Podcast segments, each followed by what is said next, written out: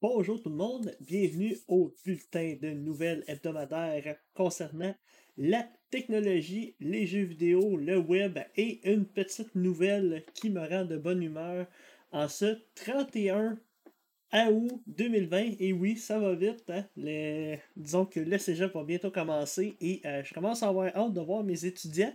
Mais pour commencer ce petit bulletin de nouvelles-là, euh, des nouvelles quand même le fun cette semaine. Là, euh, des nouvelles qui m'ont fait réfléchir quand même. Je dis le fun parce que vous allez voir, ben, la première nouvelle m'apporte de l'espoir, mais m'apporte aussi en même temps des craintes. Euh, on a pas mal partout sur le web en ce moment, il y a quand même beaucoup de nouvelles à propos de Neuralink, qui est une entreprise de Elon Musk. Euh, c'est une entreprise qui a été fondée en 2016 et qui a pour but de, euh, d'interfacer le cerveau avec les intelligences artificielles ou du moins pour commencer l'Internet. Hein.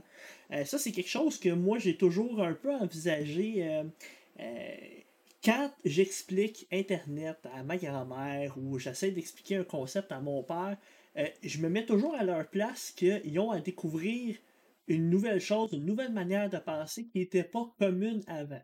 Puis ce que je me dis aussi, c'est moi-même, je vais avoir à vivre avec ce genre de choses-là quand je vais avoir leur âge. Hein. Quand je vais être rendu 60 ans et plus, je vais avoir à vivre ça.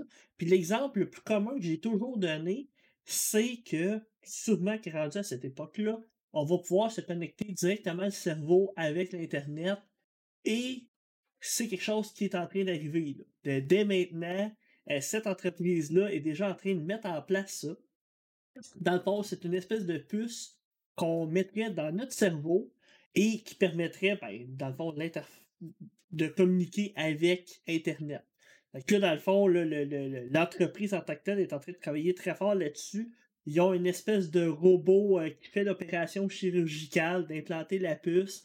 Puis qu'après ça, ben, euh, les opérations communes vont pouvoir être faites là, entre le cerveau et euh, n'importe quel système informatique. Bref, il y a euh, beaucoup d'évolutions là-dedans. Et la principale raison pourquoi Elon Musk et son entreprise ont euh, commencé à faire ça, c'est parce que une de ses grandes peurs à cet homme-là, c'est l'avènement des intelligences artificielles et qui prennent le contrôle de l'humanité. dans le fond, lui, sa stratégie, c'est de dire au lieu, c'est inévitable, l'intelligence artificielle va prendre le dessus, mais au lieu que ça devienne une chose indépendante à l'être humain, ben pourquoi pas qu'on amènerait l'être humain à être du même niveau que l'intelligence artificielle, donc d'être comparable. Au lieu de se battre avec l'intelligence artificielle, ben, on devient allié puis on devient comme des utilisateurs du même niveau qu'elle. On se met au même niveau que l'intelligence artificielle pour pouvoir compétitionner.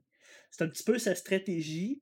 Euh, ce qui n'est pas une mauvaise stratégie, mais en même temps qui a son lot de dangers potentiel. Hein? Euh, dans le fond, je pense que vous l'avez vu aussi, là, depuis le début de l'humanité, chaque euh, révolution technologique a amené des bienfaits et des euh, problématiques. Hein?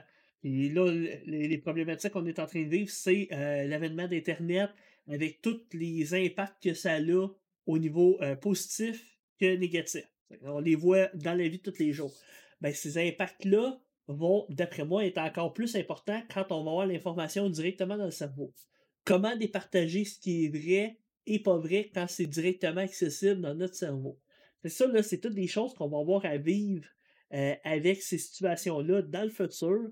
Est-ce qu'on va vouloir se faire implanter une puce directement dans le cerveau et dire Hey, moi j'embarque à 100% là-dedans ou on va se garder euh, une crainte? Personnellement, même si moi je suis dans le domaine des technos, je vais avoir une crainte il va y avoir plein d'avantages. Peut-être que je vais avoir une meilleure vision, peut-être que je vais entendre mieux, peut-être que je vais comprendre des choses encore mieux. Mais en même temps, euh, les répercussions là, au niveau de ma liberté d'agir, euh, comment ça, va être, ça va être fait, c'est ça qui, me fait des craintes. J'imagine qu'une personne âgée qui a 70 ans qui se dit je peux avoir Internet, mais euh, ça m'enlève aussi certains je comprends les craintes que les personnes ont actuellement par rapport à avoir l'information directement dans nos mains sont fort probablement les mêmes que je vais avoir quand on va avoir la, possibilité de le faire. Si c'est un simple casque qu'on peut enlever puis mettre de côté quand on n'en a pas besoin, là c'est un peu différent. Mais le fait que ça soit implanté dans notre cerveau et qu'on l'ait tout le temps constamment, hein, ça, ça, me laisse des questions au niveau de l'éthique, au niveau d'un paquet de facteurs. Mais ça va peut-être être aussi la porte de sortie qu'on va avoir les êtres humains pour s'améliorer puis aller vers quelque chose de nouveau. Donc, hein, c'est, ça, c'est quelque chose qui euh, me passionne beaucoup. Puis là, ça a l'air de s'en venir de plus en plus euh, euh, actuel puis de plus en plus concret dans nos vies. En tout cas, on risque de voir ça de notre vivant, c'est pas mal ça. Fait Neuralink, qui est une entreprise de, Elon Musk, c'est lui qui fait les Tesla, puis qui va aller sur Mars avec SpaceX et, tout, là. Bon, ben, c'est ce genre de, de, concept-là qui s'en vient. ça, c'était ma première petite nouvelle techno. Euh, euh, je vais vous partager une vidéo là, qui est vraiment intéressante de 7 jours sur Terre. Euh, qui explique vraiment bien le, concept. Je vais la mettre dans mes sources de la vidéo, puis écoutez ça, là, ça vaut vraiment la peine. Ça explique vraiment bien ça. Ma deuxième petite nouvelle, à propos des jeux vidéo, là, écoutez, c'est sûr que là, on, lit encore beaucoup la bataille que Epic fait avec Apple, Google, Microsoft embarquent dans le. Euh, ça, c'est quelque chose, là, j'en avais parlé dans les autres vidéos, mais qui est comme assez commun pour l'instant, hein, qui, est vraiment dans les nouvelles. Mais euh, une petite rumeur que j'ai lue euh, en ce moment sur le net, qui vient d'un site, d'un site allemand, qui dirait, hein, rumeur, la Nintendo Switch Pro arriverait début 2021 dans le fond, l'année prochaine, on aurait, euh, euh, on aurait une Switch Pro qui arriverait. Et euh, comment qu'on a comment qu'on a su un peu cette rumeur-là, ben, c'est des fournisseurs puis des gens qui travaillent à construire des consoles qui commenceront à avoir des instructions pour construire cette Switch-là. dans les rumeurs, il y aurait, dans le fond, l'idée d'avoir un processeur qui serait plus rapide, donc les jeux seraient de meilleure qualité dessus et euh, potentiellement un deuxième écran. Euh, donc, des trucs de plus euh, qui aussi pourraient compétitionner avec l'avènement des nouvelles consoles qui va arriver, la PlayStation 5 puis la Microsoft la Microsoft aussi qui va arriver à fin 2020. Mais dans le fond, Nintendo veut pas s'accaparer les parts de marché des consoles de prochaine génération, mais veut rester dans la compétition. Puis si un jeu qui sort, ben ils veulent quand même être capables que ce soit possible de l'adapter. On a vu là, que la Switch, dans le temps de pandémie, a été vraiment populaire. C'était une console qui a vraiment eu le vent, dans les voiles. Nintendo ne veut pas perdre cette avance-là. Donc, ils sortent une console qui va avoir des meilleures, euh, des meilleures euh, caractéristiques et euh, va sûrement être, là, quasiment sûr, rétro-compatible avec euh, la Switch. C'est presque sûr qu'il n'y aura pas de problème de compatibilité entre les deux consoles. Donc, une rumeur qu'il y aurait une Switch Pro début 2021. J'ai bien hâte de voir ça. Moi, personnellement, c'est une des consoles que je joue le plus. Je l'aime beaucoup. C'est que vraiment. Euh, je pense que ça peut être bien intéressant. Puis je pense que Nintendo a fait un bon move avec la Switch. S'il continue dans cette direction-là, là, je pense que ça peut être bien intéressant. Donc, encore une fois, je partage euh, l'article euh, qui parle de, cette console-là, mais je voulais vous parler de cette petite news-là, que ça serait quelque chose qui s'en viendrait. Maintenant, ma troisième news à propos du web. encore là, il n'y a pas tant de news que ça au niveau du web. C'est assez tranquille. On s'entend qu'on est encore dans le mois d'août. Au niveau du web, souvent les nouvelles sont assez euh, légères l'été. Hein? Ça, ça a toujours été euh, dans mon domaine. L'été, c'est plus smooth, moins de contrats, moins de projets. Ça commence hein, souvent l'automne et l'hiver. Donc, petite nouvelle quand même qui a euh, piqué ma curiosité et aussi qui, dans le fond, permet de tenir à jour et de, connaître les tendances du marché. Je vous présente ça un petit peu. Vous le voyez dans le contexte. en fait, c'est une entreprise qui s'appelle RedMonk qui fait euh, la, comptabilisation des langages de programmation les plus populaires. Euh, dans ces langages-là, ben, il y a les langages de programmation, mais il y en a beaucoup qui touchent le web. C'est pour ça que j'en parle dans ma partie web. Dans le fond, Euh, en ce moment, le top, c'est JavaScript, hein, c'est le plus populaire, mais la nouvelle parle que Python a pris le dessus sur Java. Il est tombé de la troisième position à la deuxième position. Comment Redmonk ils font ce genre de calcul-là? Ben, ils prennent toutes les transactions qui sont faites sur GitHub, donc tous les envois, les, les, les push, puis les requêtes et tout sur GitHub, donc les projets qui sont partagés sur euh, cette plateforme-là. Ils prennent ça, puis ils prennent aussi toutes les questions ou les requêtes qui sont posées sur Stack Overflow, qui est un gros site de, développement, de questions-réponses, puis d'entraide dans le développeur. Si vous ne connaissez pas ce site web-là, c'est que vous travaillez pas en web. si vous travaillez en web, c'est sûr que vous connaissez. Bref, c'est une super de bonne ressource là, pour aller chercher d'informations des questions à propos d'un langage. Quand on a des bugs, on peut aller sur Stack Overflow. Donc, une très bonne ressource ben, c'est ces deux sites-là, ces deux technologies-là qui sont pris en considération pour faire ce palmarès-là. Ce que je trouve intéressant aussi, c'est qu'on voit en quatrième PHP, euh, qui est un langage que moi j'aime particulièrement, mais qui n'est pas un langage euh, qui est euh, très populaire au niveau de la, de la, culture générale. La plupart des gens aiment moins ce langage-là. Moi, c'est un langage que j'enseigne en programmation dynamique, mais c'est sûr que je garde vraiment les yeux sur JavaScript.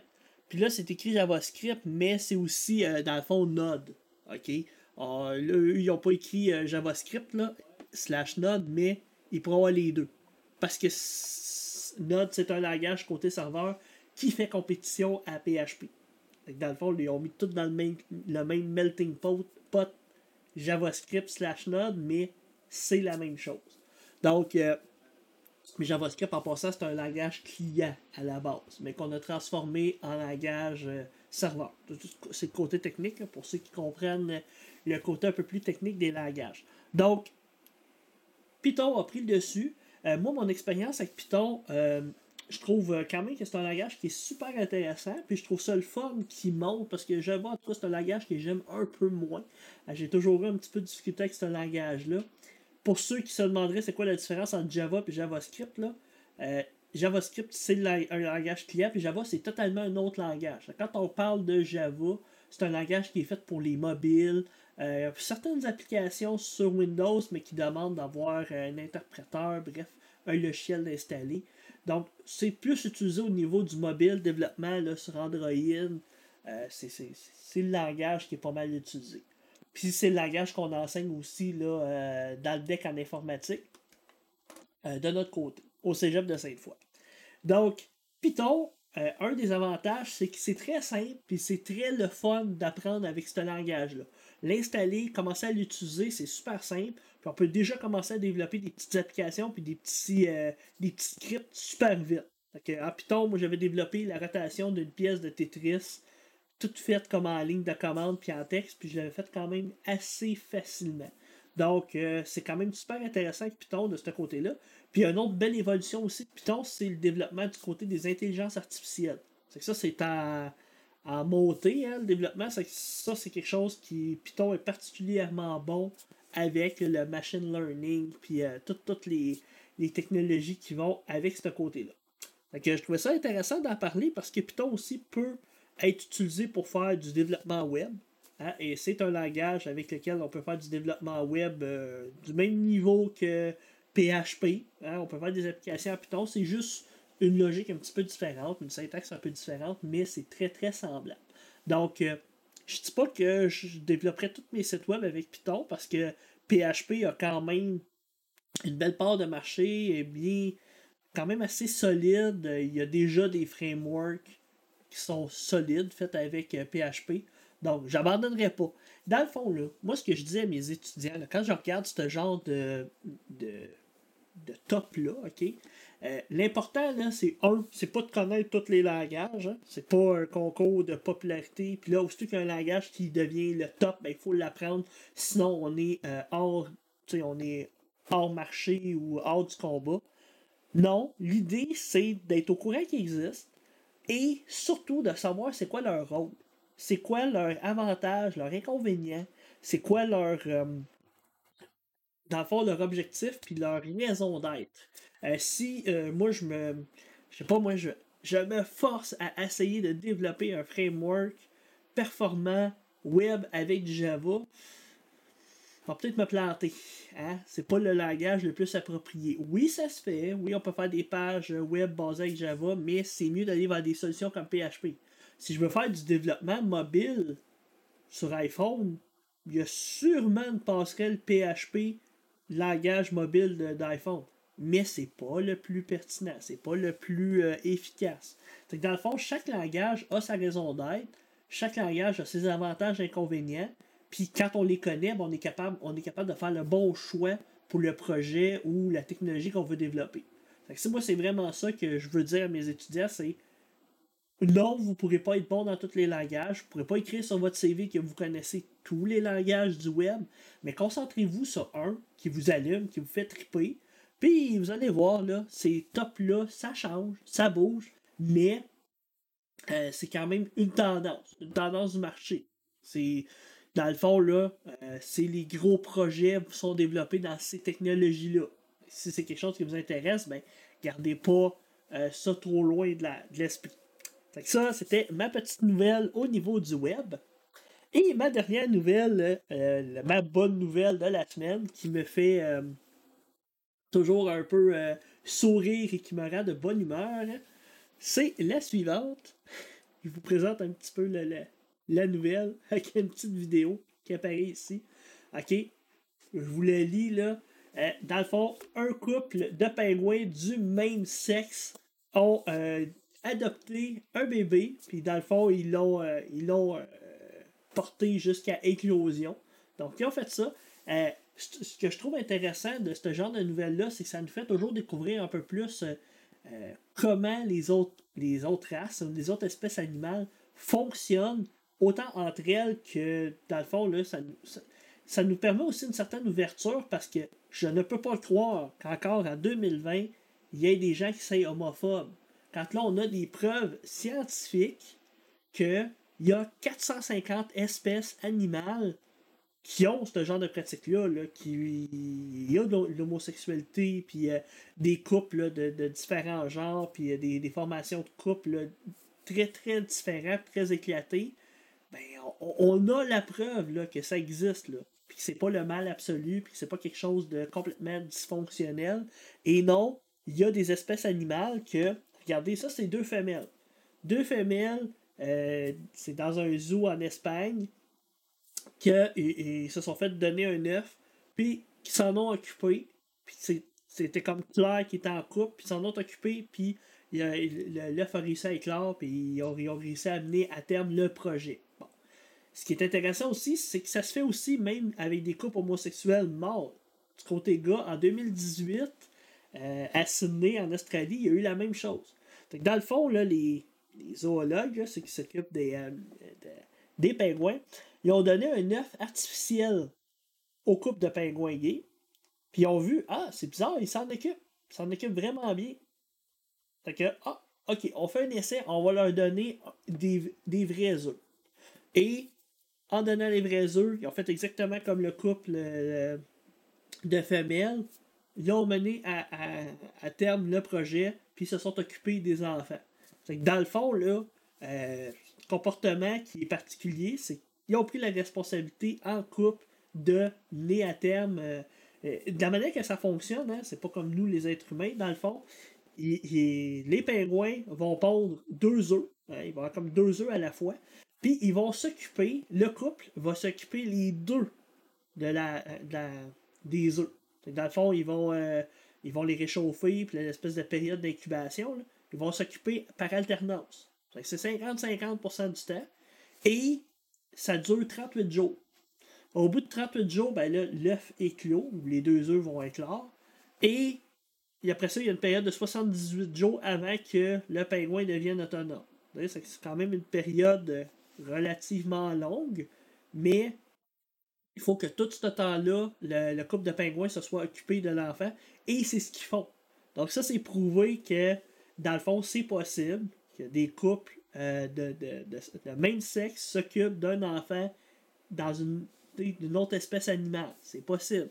Donc ça rend ça intéressant parce qu'on voit que si des pingouins sont capables de le faire, puis si c'est quelque chose de naturel, puis de normal, ben on voit pas pourquoi les êtres humains pourraient pas le faire. Ça, reste d'un ordre logique. Donc, la petite nouvelle que euh, je voulais euh, discuter avec vous, ça m'a rendu de bonne humeur, ça m'a fait voir, euh, ça m'a fait connaître une espèce que je connais pas énormément.